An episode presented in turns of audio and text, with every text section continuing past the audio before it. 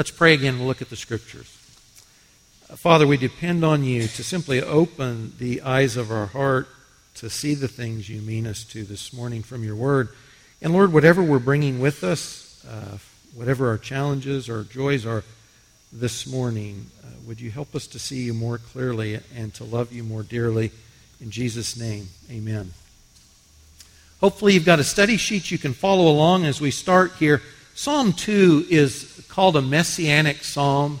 And all that means in the Psalms is that it's a, one of the songs that speaks specifically about the Messiah. And specifically, we know today about Jesus Christ. So, all the Messianic Psalms had something to say about the Messiah, and that means basically God's anointed, chosen king for Israel.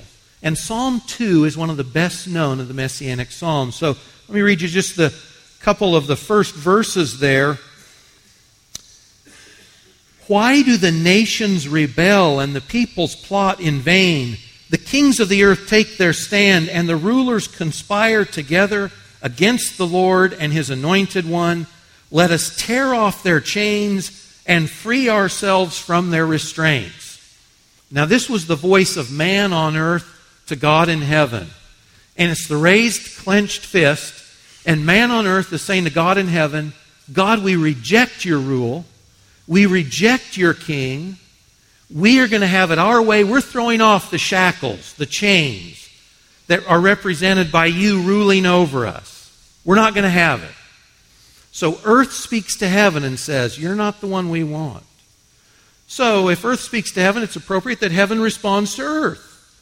And God does there in verse 12. And God says, among other things, there, He says, Well, pay homage to the Son or he will be angry and you will perish in your rebellion. Heaven speaks back to man, man shaking his fist at God. Heaven says, Be careful. Because if you oppose my son, my chosen king, you'll perish in your rebellion. Now, on the first part of this psalm, the early church quoted this in a prayer in Acts 4. They knew Psalm 2 referred to Jesus. And it referred specifically, originally in the incarnation, it referred to Jesus' rejection. Because the nations, in the nation of Rome and Pontius Pilate, and the Jewish people conspired together and they crucified the Lord of glory, heaven's Messiah. But the early church knew that wouldn't be the final say. That was man's initial response. God, of course, was using that. But there will be more to the story from Psalm 2, we know.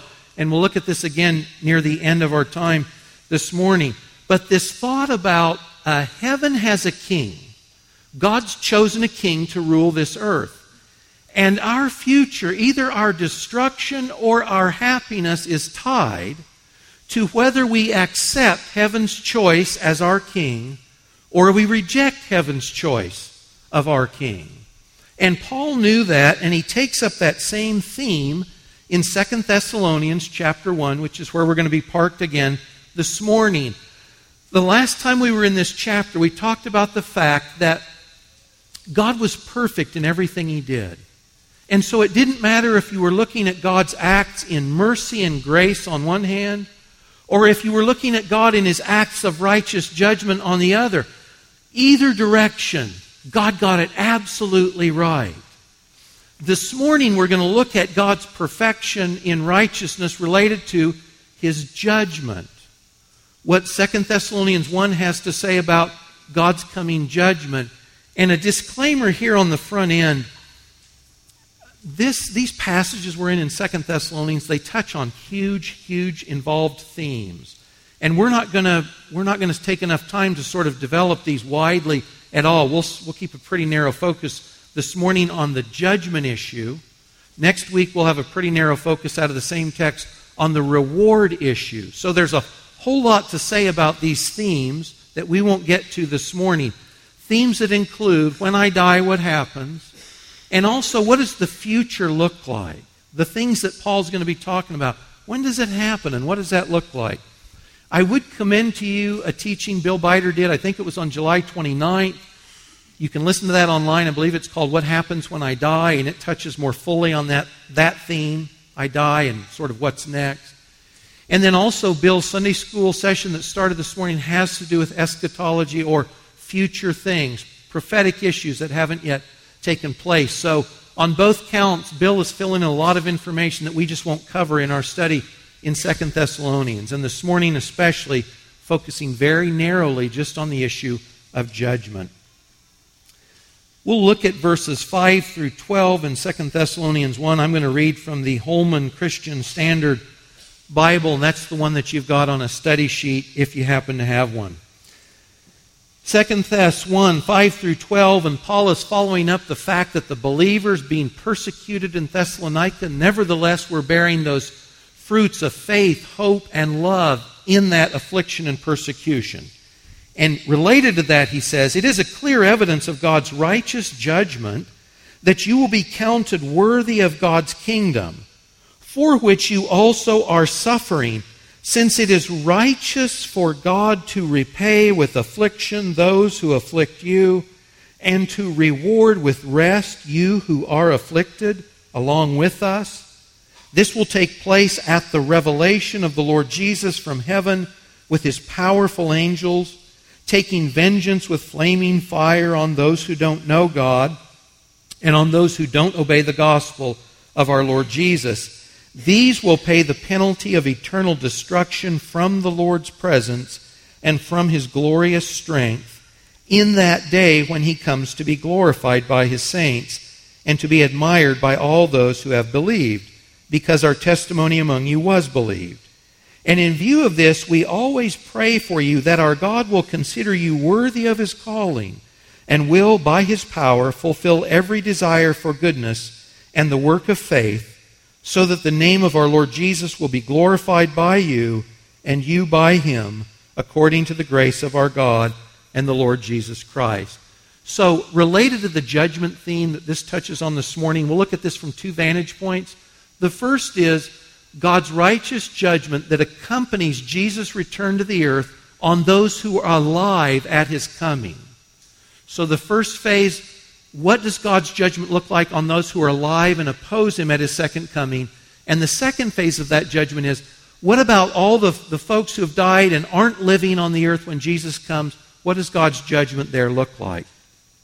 So, related to the first, God's judgment, his righteous judgment on those living at Jesus' second coming, and you can see Paul touching on that there at verses 6 and 8. Verse 6, he says, God will repay with affliction those who afflicted his followers and verse 8, he says he will take vengeance with flaming fire. Uh, by the way, this Second Thessalonians 1, it's sort of one of the most vivid, uh, graphic passages in the New Testament that talk about Christ coming in his judgment. I mean, you just don't see a lot of this language in other portions of the Bible. Very, very graphic. When Paul says vengeance, this means to avenge a wrong or to set things right. And it also has to do with a complete or appropriate or full punishment on those who've done wrong.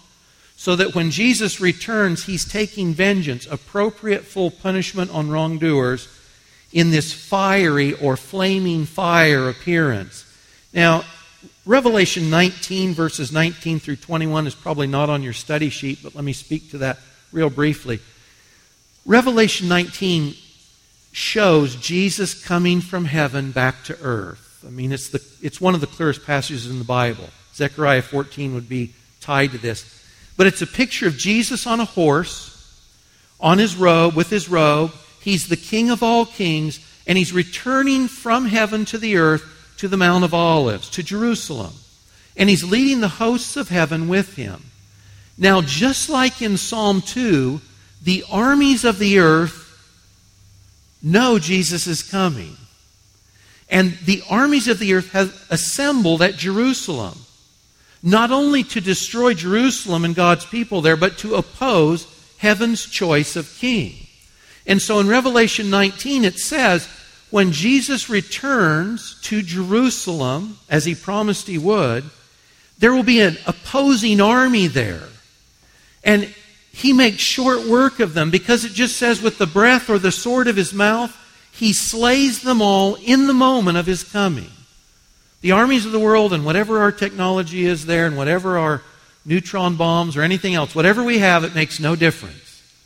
So Jesus comes, and to those who are forcefully opposing him as an army, as an opposing force, they're simply slain at his coming. There's no fight there.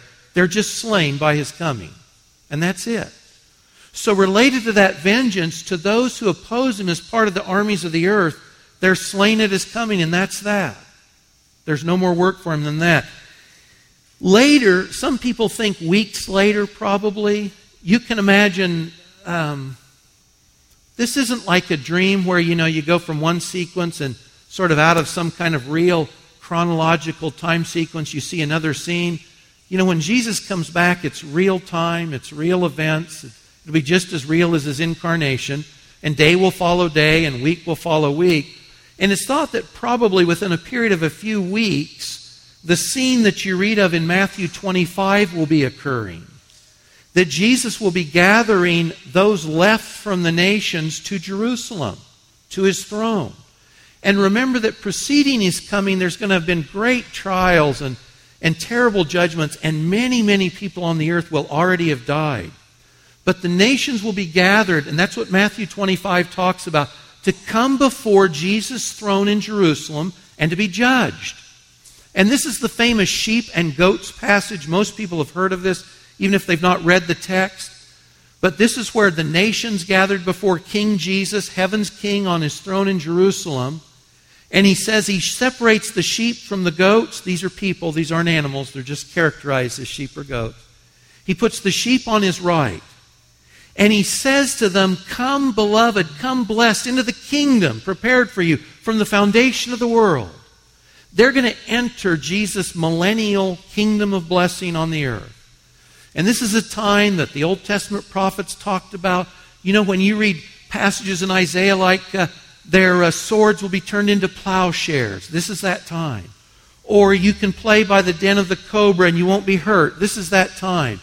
And so to the sheep, to those among the nations, Jesus says, You're my sheep. They're going to enter this thousand year of blessing where Jesus is ruling on the earth. But there's this other side, his left side, and those are the goats. To the goats, Jesus says, Depart from me, you workers of iniquity. And in fact, he says, uh, into the eternal punishment, verse 46, but the righteous will go into eternal life. Now, the distinguishing mark in Matthew 25, and this is a little odd, and theologically, you've got to put this in perspective. Jesus says to the sheep, You're blessed because you fed me, you clothed me, you visited me in prison. And to those on his left, the goats, who he says may not enter his kingdom, but are judged on the spot, he says, You didn't feed me, you didn't clothe me, you didn't visit me in prison. This almost sounds like a work salvation. It's really not. It's really tied to how did the nations treat the king's representatives? How did the nations treat Jesus, heaven's Messiah? How did they treat his representatives? The way they treated his representatives was an indication of their attitude towards him. So, those who took care of Jesus' people during these terrible, tumultuous times, he says, You're my sheep. You've honored my representatives. You've honored me. You're into my kingdom. But those on the left, he says, You're the goats. You dishonored me when you saw my representatives. You may not enter into my kingdom. So, short term, related to the second coming itself, you get Jesus bringing death to the armies of the world that oppose him at his coming. And you also have this, this judgment scene in Jerusalem where Jesus sits on a throne and he divvies up the nation. And it's those who may enter his kingdom of blessing and those who may not they apparently die there in that judgment. He says here also that this coming is in flaming fire. Uh, this is really graphic. I don't know what this would look like as Jesus descends, but it says flaming fire. You know, fire is uh, imagery used of God fairly routinely in the Bible. And to say Jesus returns in flaming fire probably is meant to give some indication again that this is deity. This isn't just a man or, or a super superman. No, this is God Himself represented by fire. So you remember when Moses meets God, he sees a fire, a flame in a bush that doesn't burn up. God's represented by a fire. Later, when Moses goes to Mount Sinai, God appears as a flame of fire on the mountain there. And also, at the birth of the church on the day of Pentecost, the presence of the Holy Spirit is seen as a flame of fire above each of the disciples' heads. So, fire is a picture of deity and of God. And it says Jesus' return has this flaming fire imagery of God through both Testaments. But it's also true that fire uh, reveals the quality of something. In fact, there was a verse in the song we just sang. Uh, I can't remember the words, but to that effect, that, you know, if you put wood to fire, it burns up because wood is ultimately in, insubstantial. But if you put fire to a precious metal, it doesn't hurt it.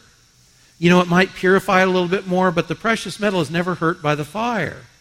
And so Jesus' return in flaming fire also has the sense of it proves the worth, if you will, of the people he's meeting at his return. That his coming is like an oven, Malachi 4 says. And Malachi 4 says that the wicked are like stubble in the furnace of God, that he comes in this fiery furnace. Isaiah 66, last chapter in Isaiah, the prince of the prophets talking about Jesus' return and that he would restore his throne at Jerusalem says this Then the Lord's power will be revealed to his servants, but he will show his wrath against his enemies. Look, the Lord will come with fire. His chariots are like the whirlwind to execute his anger with fury and his rebuke with flames of fire. For the Lord will execute judgment on all flesh with his fiery sword, and many will be slain by the Lord exactly the same imagery and language of Paul in 2 Thessalonians and John the Apostle in Revelation 19, that he returns in flaming fire. Last verse along that line is Revelation 19:11. It just says that Jesus' eyes are like a fiery flame. So, for those alive on the earth, when heaven's Messiah returns, there's going to be judgment on those who've opposed him. And if you're in the army that's around Jerusalem opposing him, you'll simply be slain at his appearing. There's not a battle then. It just says the sword of his mouth goes out and they're simply slain in the moment. But in the subsequent weeks, he'll set up his throne geographically in Jerusalem. He'll gather the nations to himself and he'll judge them. And some will enter his blessed kingdom and the rest will not. Out of Matthew 25. Luke 16, too, I just want to touch on this uh, very, very briefly. Luke 16 paints a picture of those who die and are not saved. And it's the story of the rich man and Lazarus. And in that story, Jesus says that the unsaved man at his death, he went to a place of fiery torment. And it wasn't hell, it's not his final destination. And we'll see that in just a moment in Revelation 20. He, but he went to a place that was like a holding tank. You know, if you're in the judicial process here, if you've already been found guilty, you would spend your time in a cell someplace, but you might be awaiting your final sentencing, where the judge says, This is your sentence. But you're still incarcerated before that. Well, this picture in Luke 16 is for the unsaved at death, they go to a place of torment, but it's a temporary holding tank. And they'll be resurrected with the rest of the dead of all the ages. Again, in just a moment, we'll see this in Revelation 20. To stand before Christ at their final sentencing, as it were. So all the dead of all the ages will have been in the same sort of holding tank before they face Jesus at the great white throne judgment. You can see that Paul references here at verse 9, here in 2 Thessalonians. He says, Those who are under God's judgment pay the penalty of eternal destruction from the Lord's presence, or away from the Lord's presence. So, what does that mean, and what does that look like? Eternal destruction from the Lord's presence. Remember, if the text is uh, on your study sheet for this or not, you might want to turn to your Bible, Revelation 20, verses 11 through 15, if you don't have that otherwise in front of you. This is at the consummation of the age, and the earth, earth age is over. The, the earth as we know it is done. And there's another judgment that God has set up when heaven's king judges the dead of all the ages. You can see this starting at verse 11. John the Apostle said, I saw a great white throne and one seated on it. Earth and heaven fled from his presence, and no place was found for them. I also saw the dead, the great and the small, standing before the throne, and books were opened. Another book was opened, which is the book of life. And the dead were judged according to their works by what was written in the books. Then the sea gave up its dead, and death and Hades gave up their dead. All were judged according to their works. Death and Hades were thrown into the lake of fire. This is the second death, the lake of fire and anyone not found written in the book of life was thrown into the lake of fire.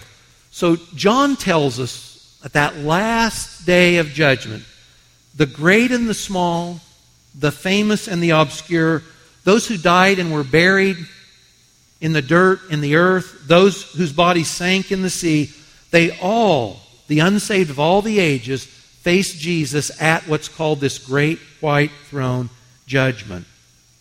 If you look at verse 12 there, there's two important points John makes. He says, Books were opened, and the dead were judged according to their works. Books were opened, and the dead were judged according to their works. It's assumed generally that the books represents the deeds of the individual's life. That is, what did you do in life? Because it's at this great white throne that Jesus gives, as it were, his final sentence. There's no thought that anyone who stands before him at this throne is saved. It's the dead, the spiritually dead. But the degree of their punishment in hell, as odd as that sounds, hell, how can one stage of hell be worse than another? I don't know. But they will be. There will be distinguishing marks there. The books will be open, and the quality or the deeds of each person's life will be seen. And Jesus will determine how severe or how less severe their punishment in hell will be. You can see references to this same thought in Luke 12, verses 46 through 48, mentions the same thing. Matthew 11, verses 23 and 24, and also later in Matthew at chapter 23, verses 13 and 14, uh, talk about these degrees of affliction or these degrees, varying levels of suffering in hell. That the crime the punishment will fit the crime. You can imagine if you and I both stood before Jesus judgment seat and I'm let's say Hitler or Stalin and I've brought about directly the death of millions and millions of people or someone else standing next to him is someone who's lived as far as external qualities go a relatively moral life and sort of done things as right as they understood it, we would generally say it would be unfair for them to be treated the same way, though they are both in the same place. And that's what's reflected at this judgment. That Jesus will deal out punishment that's absolutely appropriate to each person's level of accountability and responsibility for the deeds of their life in hell. So that's what this judgment will determine. Not where they're going because they're all spiritually dead. So it's the degree of punishment. It also says there in verse 12 that the book of life is brought out also. And I think the image is this it's as if God would turn the book of life to them and show them that their name is not there.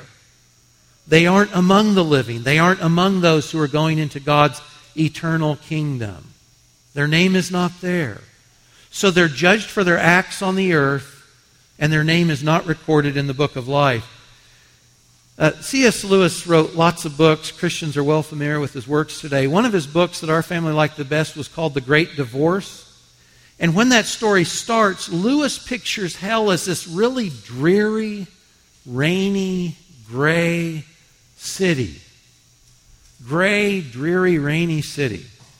Uh, there are many people today, if you talk to about the concept of hell, Hell, in their minds, is the place where the party goes on forever. Have you guys talked to anybody like this? In hell, I'll party with my friends forever. It'll be great. It won't be, and it won't be a party. Uh, to a gentleman I worked with many years ago, talking about this very thing salvation, the big picture, heaven and hell. Uh, hell would be a place that he would uh, quietly, patiently, stolidly endure, just like he had his tours of duty in Vietnam. He said, I'll just get through it. You know, just like I got through Vietnam, I'll just get through it. And I'm thinking, you know, it won't be like that, and you won't just get through it, you know. It won't be like that. Uh, Dante, in his Inferno, much closer to the biblical mark. In Dante's version of hell in the Inferno, there are nine concentric circles, and as you move from the outer to the inner, the suffering gets worse in each circle. And above the entryway, as it were, to hell, in Dante's version, it says famously, this is a quote you may have heard Abandon all hope, all you who enter here. That's a pretty graphic, though fictional, account of what hell will be like. Abandon all hope, you who enter it. There is no hope. And there are varying degrees of punishment to fit the deeds that each person did during their life. So uh, this is not a happy thought. Uh, hell. You know, I confess in this, uh, because of just the study for this text and this in general, uh, the whole deal with hell, it's, it makes you more serious than about anything else you can read in the Bible. And it's one of the greatest motivators to take God and Christ seriously, and also just our responsibility to share the hope of the gospel we have with others, this reality of hell. You know, again, because as Christians, a lot of us want to pretend like maybe hell won't really be what we think it is. Maybe it really won't be what the Bible makes it sound like, but it'll, it'll be all of that. You know, there's just no chance. If the Bible is true, if words have meaning, God's absolutely consistent in his depiction of his judgment on those who refuse his salvation and who refuse his offer of pardon to the, his great king. So, this judgment is called in Revelation 20 the second death. You know, in Ephesians chapter 2, Paul says that all of us are spiritually dead. Before regeneration, we're spiritually dead. And remember that in the Bible, death is separation. So if I die physically, my body is separated from my soul or my spirit. We are born at odds with God. We are born spiritually dead, the best of us. All our children that we love dearly, they're born spiritually separated from God and therefore spiritually dead. That's the first death spiritually. It's how we come into this world. And it's how we leave this world unless there's a point of regeneration. But at this great white throne judgment, God calls it the second death. Because now God stamps his final direction on each person's life who chose death I've, I've been born separated from God. I'm spiritually dead now. And that's the way I want to keep it. God stamps that on that person, and it's called the second death. So it's separation from God. You know, John 17, 3, Jesus told his disciples, This is life. This is life to the ages. It's that they know you, the only true God, and Jesus Christ. Spiritual life is to know God, it's to be in relationship with Him. Spiritual death is to not know God and not to be in relationship with Him. And so at this great white throne judgment, the second death is the eternal separation of the person from God who in himself is life. The second death, separation from God. Like Dante, it will be hopeless because it won't matter if you've been in hell a day or a thousand days or a thousand years. It will never end. It will never change. That's, that's all that there will be. It'll start that way and it'll go on endlessly that same way. We'll look at that here further in just a moment. It's not only called a second death, but it's a second death in the lake of fire. Second death would be bad enough. Lake of fire, sort of an exclamation point on that. Back in Matthew 25, verse 41, Jesus there said, Depart from me, you who are cursed, into the eternal fire prepared for the devil and his angels. You remember Satan rebelled against God. Satan is the first rebel. And to those who choose through their lifetime to give their allegiance to that same rebel, they will share that same rebel's end, his final judgment. Jesus makes it clear in Matthew 25 hell was not created for humans, it was created for Satan and his followers, his angelic followers.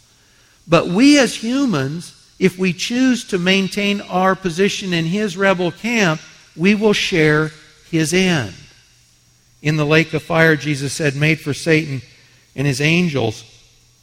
Revelation 19:20 uh, talks about uh, the what we would call the Antichrist. The beast was taken prisoner, the Antichrist, along with him the false prophet, his version of John the Baptist, who performed signs in his presence. And it says there, both of them were thrown alive into the lake of fire that burns with sulfur. Uh, this picture of the second death or hell as a lake of fire and sulfur, this isn't some comedic preacher's version of hell that was developed 150 years ago. This is just the language of the Bible a lake that burns, that smells like sulfur. And last, Revelation 20, verse 10 the devil who deceived them was thrown into the lake of fire and sulfur, tormented day and night forever and ever. Those aren't my words, those aren't somebody's made up years ago. Those are God's words. And we can no more reject them than we can reject John 3:16. God loved us and sent Jesus to die for our sins. Listen to Leon Morris's comment on this same thought, this eternal destruction. He says it's the opposite of eternal life. It's the end of all that is worthwhile in life. As eternal life can be defined in terms of the knowledge of God and of the Lord Jesus Christ, he references John 17 3. So the eternal destruction that is here in mind is from or away from the presence of the Lord. It indicates that separation from the Lord, which is, and his word is really helpful, which is the final disaster. That this phrase, eternal destruction, second death in the lake of fire, is the final disaster. There was a book that came out last year that suggested that there would not be any eternal destruction for those who reject heaven's king, uh, that somehow it would all turn out well in the end. And the subject of hell is so uh, challenging to our minds, the thought that any one of us would not only be isolated from God in anything that we could call good, but isolated in a lake of fire, this painful place that you would simply endure, be forever. It's so hard to hold on to that we want to reject it. There's just a natural abhorrence to the thought of this eternal punishment in hell. And so thoughts have come up along the years. One of them is called annihilationism. And it's the thought that the unsaved really won't endure hell forever under God's judgment. They'll simply be annihilated. And so they'll tell you that's what destroyed means. And the trouble with that is it just doesn't wash biblically. So the same Greek term, eternal destruction, is used of eternal life. Does eternal life end for us? It's, in the Greek, it's life to the ages, life throughout the ages. Well, that's the same thought here. It's destruction throughout the ages. You can't get the thought biblically that the punishment in hell ever ends. There's just no warrant for it in the Scripture. It's a difficult, difficult concept for us, and I get that, but we can't, we can't get to some form of annihilationism or universalism where we say somehow God baptizes everyone at the last moment and says, No, you're really okay. There's a great white throne judgment coming, and it says all the dead of all the ages are going to be there we want to make sure we're not in that group. So, who is in that group? Who's, who's represented by the goats in Matthew 25? And who are the dead that you see here in Revelation 20? If you look at verse 6 and verse 8 here in our text in Second Thessalonians, verse 6 says, It's righteous for God to repay with affliction those who afflict you. Those who afflict God's people, his messengers. And also at verse 8, it says that God will take vengeance with flaming fire on those who don't know God and on those who don't obey the gospel of our Lord Jesus. So Paul says those before this throne were enemies of Jesus, evidenced by their persecution of his followers. That's one thing. And they refused to obey God's command to repent of their rebellion and embrace Jesus as their Savior and King. I don't know if you guys are, are like me, if you entertain the same mindset at times or not. Sometimes when I think of the gospel and sharing the gospel with others, I, I want to convince people that God will give them a nice life if they come to Christ. That it'll be a happy life. Their life will be better. And you know, frankly, when I came to Christ at 19 years old, uh, it was the four spiritual law, laws. God loves you and has a wonderful plan for your life. And it sounds a little hokey. It's true. But when we present the gospel to others or when we entertain a version of the gospel in our mind that salvation is just an invitation to a happy life, we've really capitulated. We've lost this huge side that God wants us to be aware of, and He wants other people to be aware of. The gospel is not just an invitation to people for a happier life. It is that. But it's much more than that because the gospel is also, in fact, heaven's command to the earth to lay down our arms to put away our rebellion and accept heaven's pardon and heaven's king. The gospel is a divine command from heaven to all on the earth to forsake our fist in the air rebellion from Psalm 2 and say, Lord, we'll do it our way. Paul says this much in Acts 17:30. He's speaking to the intellectuals of his day, Mars Hill there in Athens, and he says, God, having overlooked the times of ignorance, God now commands all people. This is heaven's response to earth. This is heaven's response to earth's raised fist. God commands all people everywhere to repent. The gospel is not just an invitation, it's a command. Everywhere to repent because he has set a day when he is going to judge the world in righteousness by the man he has appointed. That's Matthew 25, and that's Revelation 20. And that's the bad news of the good news message Paul was preaching to the Greeks. God, heaven, commands men on the earth to give up their rebellion and repent and accept heaven's king. He's not just the Savior, He's all of that. But he's more than a Savior, he's a King also. Or as well. So the gospel is more than an invitation, it's a command. We have it pretty good in the States. Life's fairly easy most of the time for most of us physically. I know we work hard, I don't mean that, but materially, we have lots of stuff. We have good health care. We have lots to be thankful for. And it can be easy to forget that we actually are born into the midst of a great war. We, we're not given our existence on earth to just have a nice life, you know, good appliances and raise good looking kids who are more successful than us. You know, if our version of life is limited to life on this earth, Paul says we're fools. We're fools. So life is a lot bigger than simply a nice, happy lifestyle. We're born into the midst of a great war. It's the war of heaven against earth. And it's the war of Satan and his followers against heaven and heaven's king. And we choose sides. And when we choose to accept the message of the gospel, we are submitting to heaven and heaven's king. And we're saying, King Jesus, we're on your side. And we gladly accept your pardon. And when we refuse the gospel, we are refusing heaven's command to the earth to lay down our arms and accept heaven's choice of king. So we have to get over in our own minds this picture that life, we're simply called to have a nice life here for 70 or 80 or 90 years and call it good and go be with Jesus on clouds in heaven someplace doing something. We're in a great war. And life is on the line. Eternal life and eternal death is on the line. And we need to get our heads in the game. To refuse the divine command to submit to heaven's king is to choose to remain God's enemy and to invite his judgment. C.S. Lewis also famously said this about hell.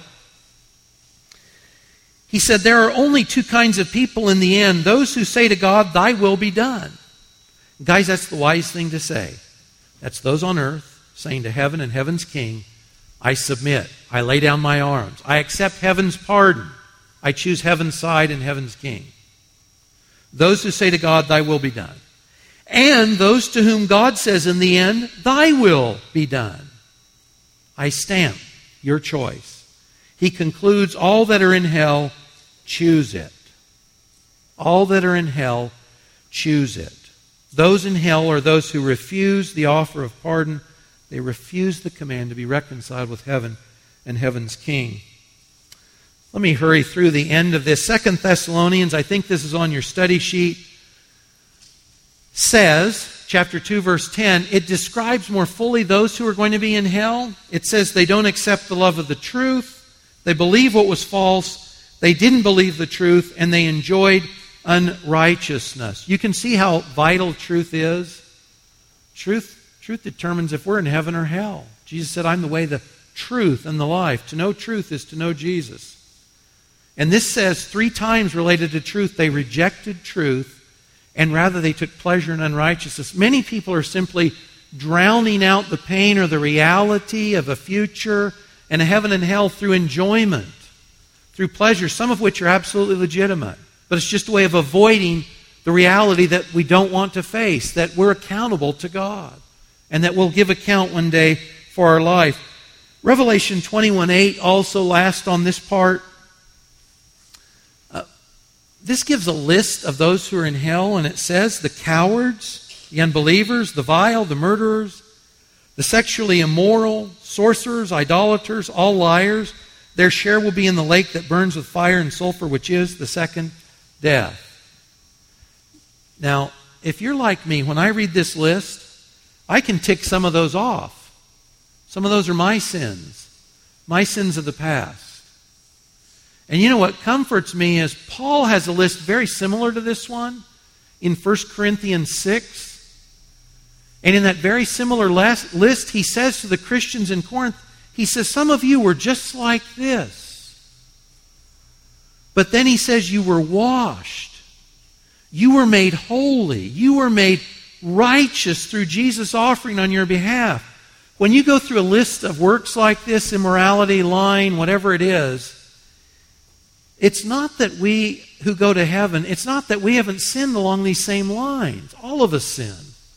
That's not the issue. Jesus has paid for sins if we'll accept the payment. But if we don't, all we care, carry to that great white throne judgment are the deeds we've done in the body. And then John says that's what was characteristic of those in hell. That's what they lived like. And there was no pardon. They accepted no payment on their behalf for their sins. Well, Psalm 2 winds down uh, by calling earth to repent of rebellion and accept heaven's king, heaven's Messiah. It's a great warning. It uh, stands as true today as it did then. If we reject the great costly offer of pardon God has provided for us, what can we expect except His judgment? Now, remember for us, and Bob's going to lead us in the Lord's Supper here in a bit during our worship time. Uh, God, at His price, this was His cost. The second member of the Trinity leaves heaven and heaven's glory he humbles himself in our humanity.